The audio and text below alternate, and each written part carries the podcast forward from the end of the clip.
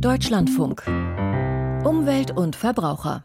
Auch wenn die Erneuerbaren immer wichtiger werden, es gibt noch große Investitionen in fossile Energiequellen. Öl galt einmal als das schwarze Gold, seine Förderung bringt immer noch viel Geld ein. Doch die Zeiten ändern sich, schon die weltweit bestehenden Anlagen für Öl, Kohle und Gas sprengen die Klimaziele, wenn sie bis zum Ende der normalen Laufzeit in Betrieb bleiben. In Uganda gibt es derzeit Streit um ein neues Ölprojekt, eine Leitung, die Rohöl an die Küste nach Tansania bringen soll. Die Regierung das Projekt, ein Beitrag von Navina Kotor.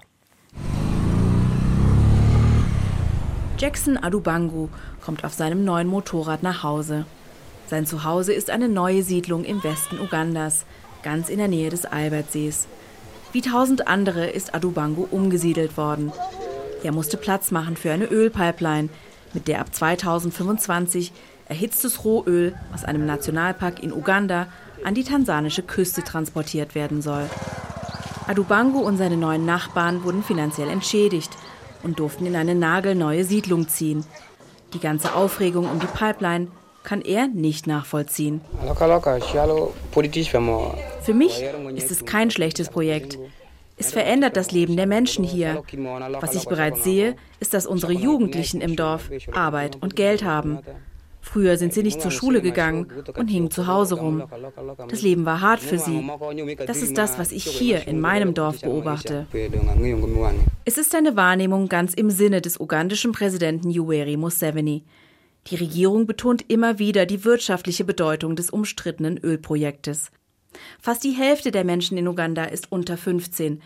Die Arbeitslosigkeit ist vor allem unter Jugendlichen sehr hoch. Museveni verspricht Arbeitsplätze und verbittet sich jegliche Einmischung aus dem Ausland. Vor allem das Europäische Parlament, sagt Museveni, soll sich zur Hölle scheren. Now for the European Union, some of these people are insufferable. Also was die EU angeht, manche dieser Leute sind einfach unerträglich. So seicht, so egozentrisch. Sie denken, sie wissen alles. Mitte September hat das Europäische Parlament eine Resolution verabschiedet.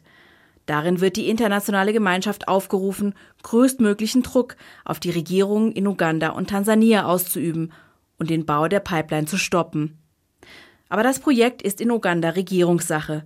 Kritiker lässt Museveni, der das Land seit 1986 regiert, einsperren. Der Anwalt Dickens Kamugisha hat in Frankreich Klage gegen die Ölfirma Total eingereicht. Das Gericht hat die Klage zurückgewiesen. Nicht nur für Kamugisha ein herber Rückschlag. Ich fühle mich sehr schlecht, denn ich weiß, dass es sehr viele Menschen gibt, die gehofft hatten, dass wir das Verfahren gewinnen. Diese Menschen haben sehr unter der Willkür der Regierung gelitten, sind festgenommen, schikaniert und eingeschüchtert worden. Der französische Ölgigant Total ist mit 62 Prozent an dem umstrittenen Projekt beteiligt. Weitere Anteile halten eine chinesische Firma und die Regierung Ugandas. Zehntausende sollen für das Projekt gegen ihren Willen umgesiedelt und unzureichend entschädigt worden sein.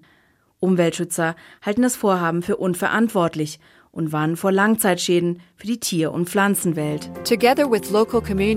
Total kontert und verspricht Tiere wie Löwen, Elefanten und Nashörner im Nationalpark anzusiedeln, so wie in diesem Werbevideo.